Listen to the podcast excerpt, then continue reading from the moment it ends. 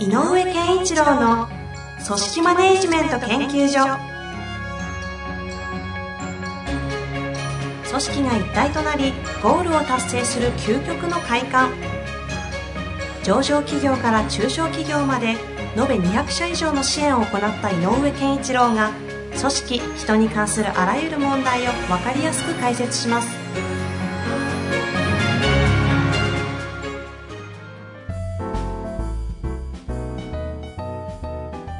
こんにちは、遠藤和樹です。井上健一郎の組織マネジメント研究所。井上さん、本日もよろしくお願いいたします。よろしくお願いします。さあ、今日も質問来ております。えっ、と、この方ですね、井上先生がやっている明海カレッジのはいご参加者からの質問なので、結構ですね、勉強された前提での質問になります。バッドサイクルに陥ってしまった場合、どこを止めて改善し、グッドサイクルに入っていけば良いのでしょうか、はいということですので、ちょっとバッドサイクル、グッドサイクルの説明をね、それがね、あの、した上で。成功循環モデルの話を一回おさらいではい知ってる方のために、うんは復習として、はい。過去にもね、何回も放送してますから。えーダニエル・キムというね、はい。中節国家大学の、あのー教授が説いた、えー説ですけども、はい。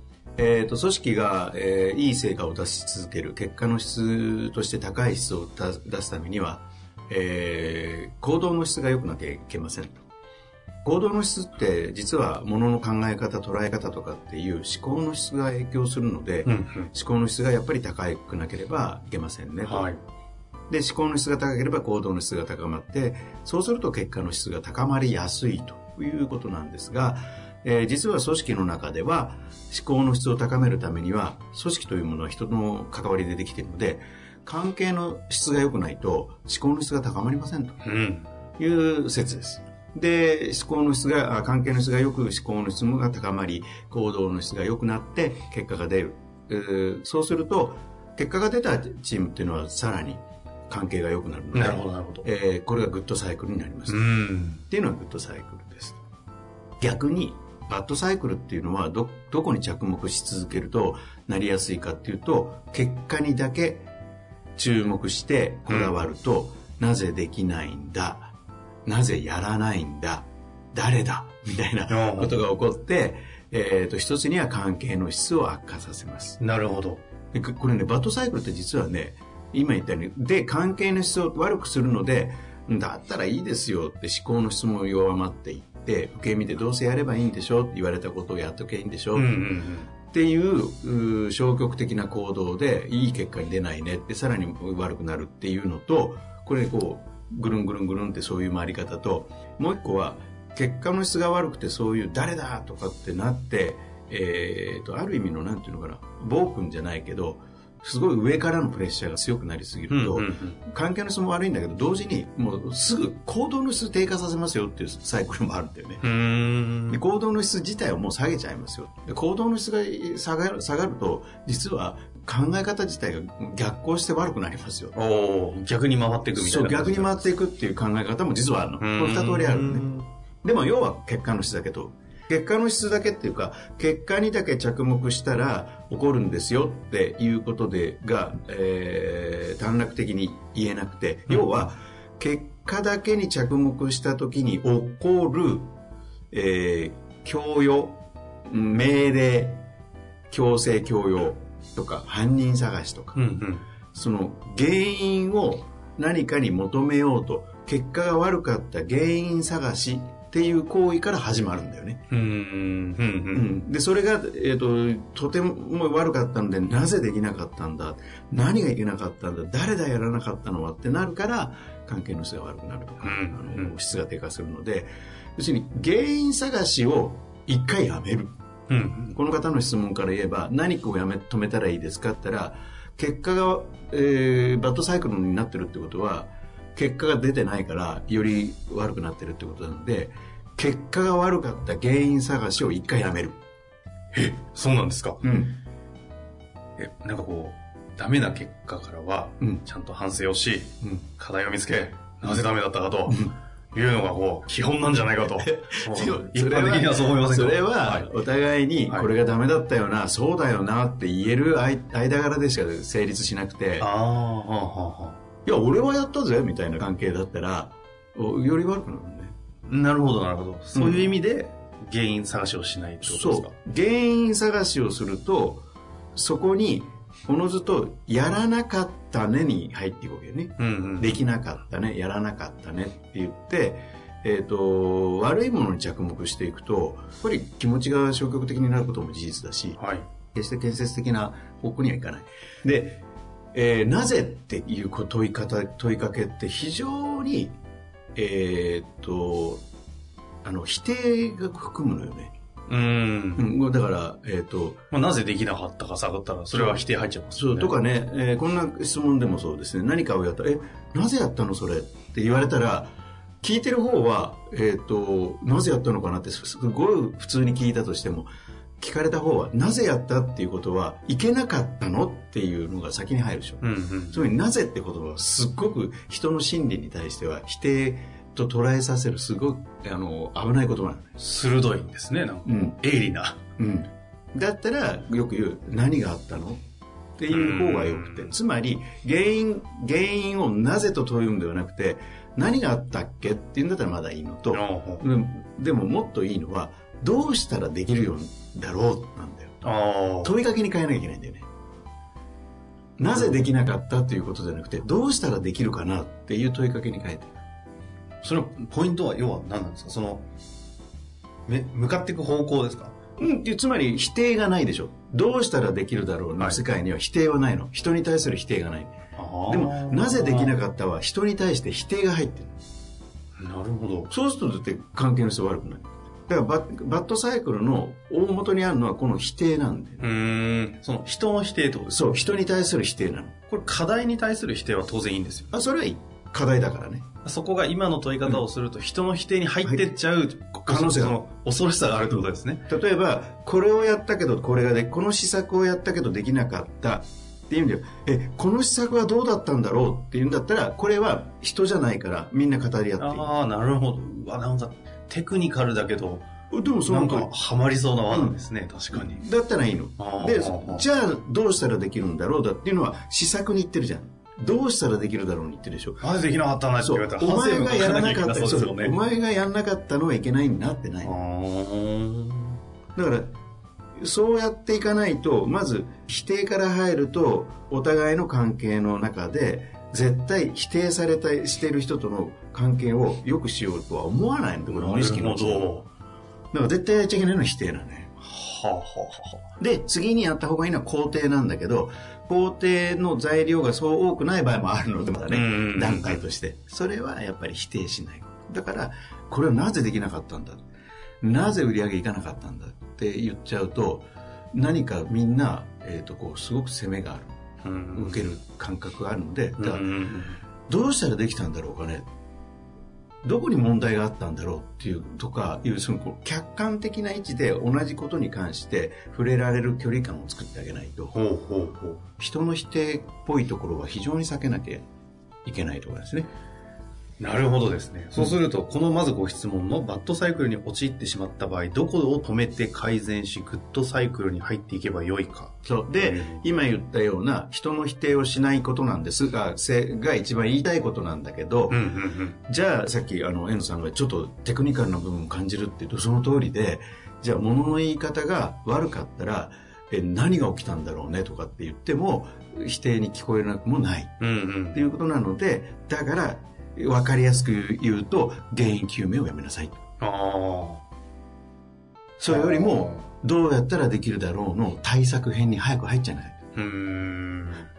どうやればできるんだろう。なんでできなかったのじゃどうやればできるんだろう。いう方に入った方があのみんなが、えー、とそこに参加しやすい。結果的に関係の質が高まる、こう、サイクルが動き出すってことですね。つまりどうしたらできるんだろうって言った時にいや実はいいですかってこの間あれやったことってやりながらここの辺がまずい気がしたんですよねだからあれじゃなくてこうしたらどうでしょうかって言ったらいい意見だねって言ったなるほどらとすこの瞬間にこのその人意見を言った人は、うんうんある意味気持ちよくない間違うと今の方に言いたくなるのは、なんでお前その時言わなかったんだですよね。うんそうそう。だから原因そう、それが原因究明だ。だからそうじゃない。言い、言っちゃいそうですね。うんああ、それはいいところに気づいたね。ああ、なんであの時言わなかったんだよっていう。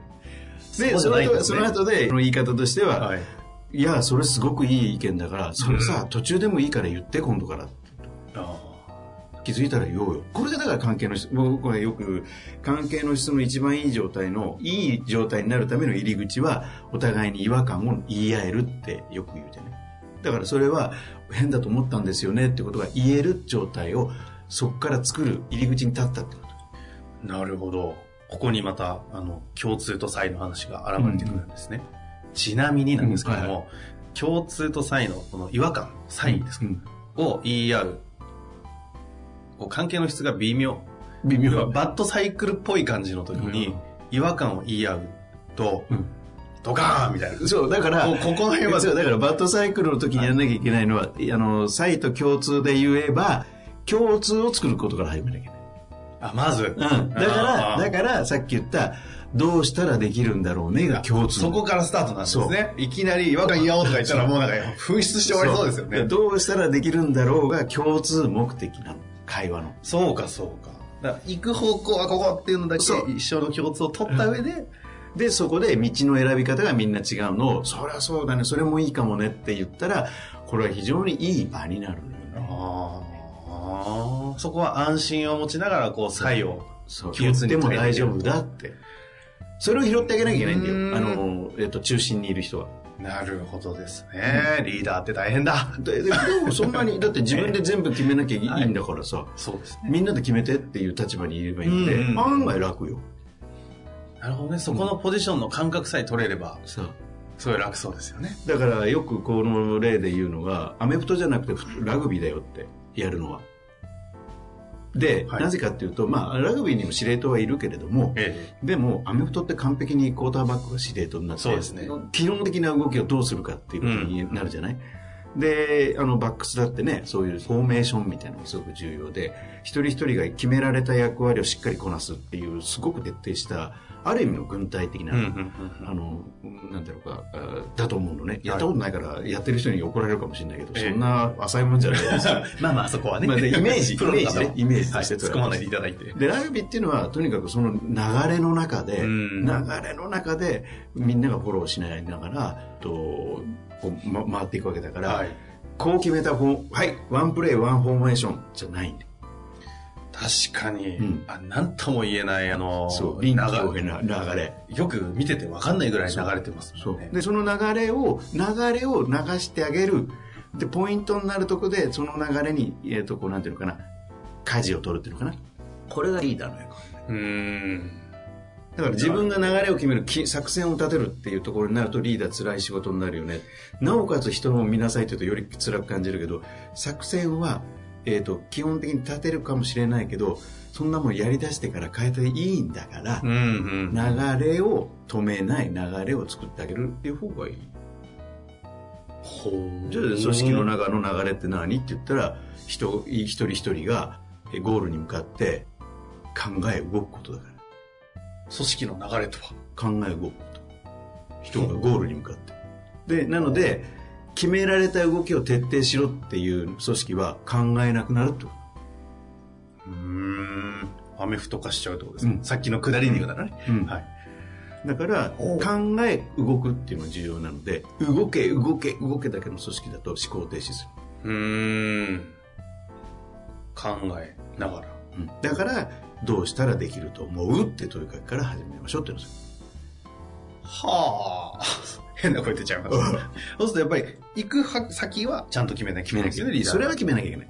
それは、あの、やっぱり上に立つものの、やっぱりここなんじゃないかなと。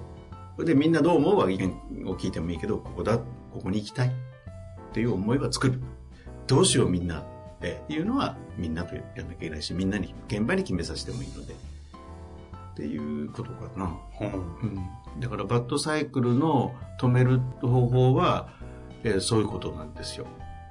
要はなるほどどこに向かうかというとそれぞれがそれぞれの立場で考え動くという、えー動きに、あえーとなんていうかな動きというかそういうふうにさせるために、ひえーと否定につながる原因究明を一回思い切ってやめうんうんでこのためにゴールをもう一回確認し、うん。うんで、そのためにどうしたらいいという問いかけで考え始めるっていう。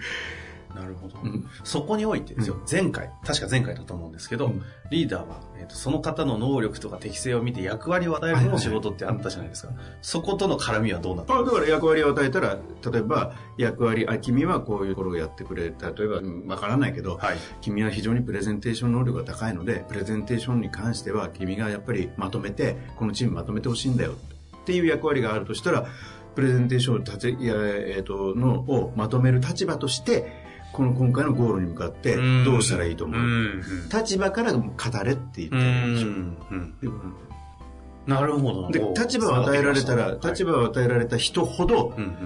そこはそのリレーの話と同じで、こっからここはお前の担当だから、お前しか考えるやついないんだよってなれば、考えざるを得ないし、考えることが楽しくなる。確かに。確かに。うん、そういうことなんですね。だと思う。はだからやっぱり、いい質問ですよ、これ。あいや、やっぱ抽象度の高い質問っていうのは、回答も深いですよ。なるほど。もうあれですね、私、話が濃すぎて、まとめきれません。まあもう一度ぜひ皆さん、何度か聞いていただいてるんですよ。でもまあ、はい要は、あの、今言ったようにね、はいなんかこう、えっ、と、なんでできなかったんだろうねっていうことに、一回、一回その思考を止めるっていうことが大事ですよ。じゃあどうしたらいいんですかって言ったら、まあ、どうしたらできるかっていう思考にぐるっと変えた時に見えるものを、ちょっとやっぱりやってみてもらうと。うん。行く先の共通を決め、うん。違和感を言い合う。そう。そこま、そこをいきなり言っても無理だから。ん。なるほどですね。いやいや、深い話でした。あ、そうね。私も後できもう一度聞き直してみようかなと思います。本日もありがとうございました。あありがとうございます。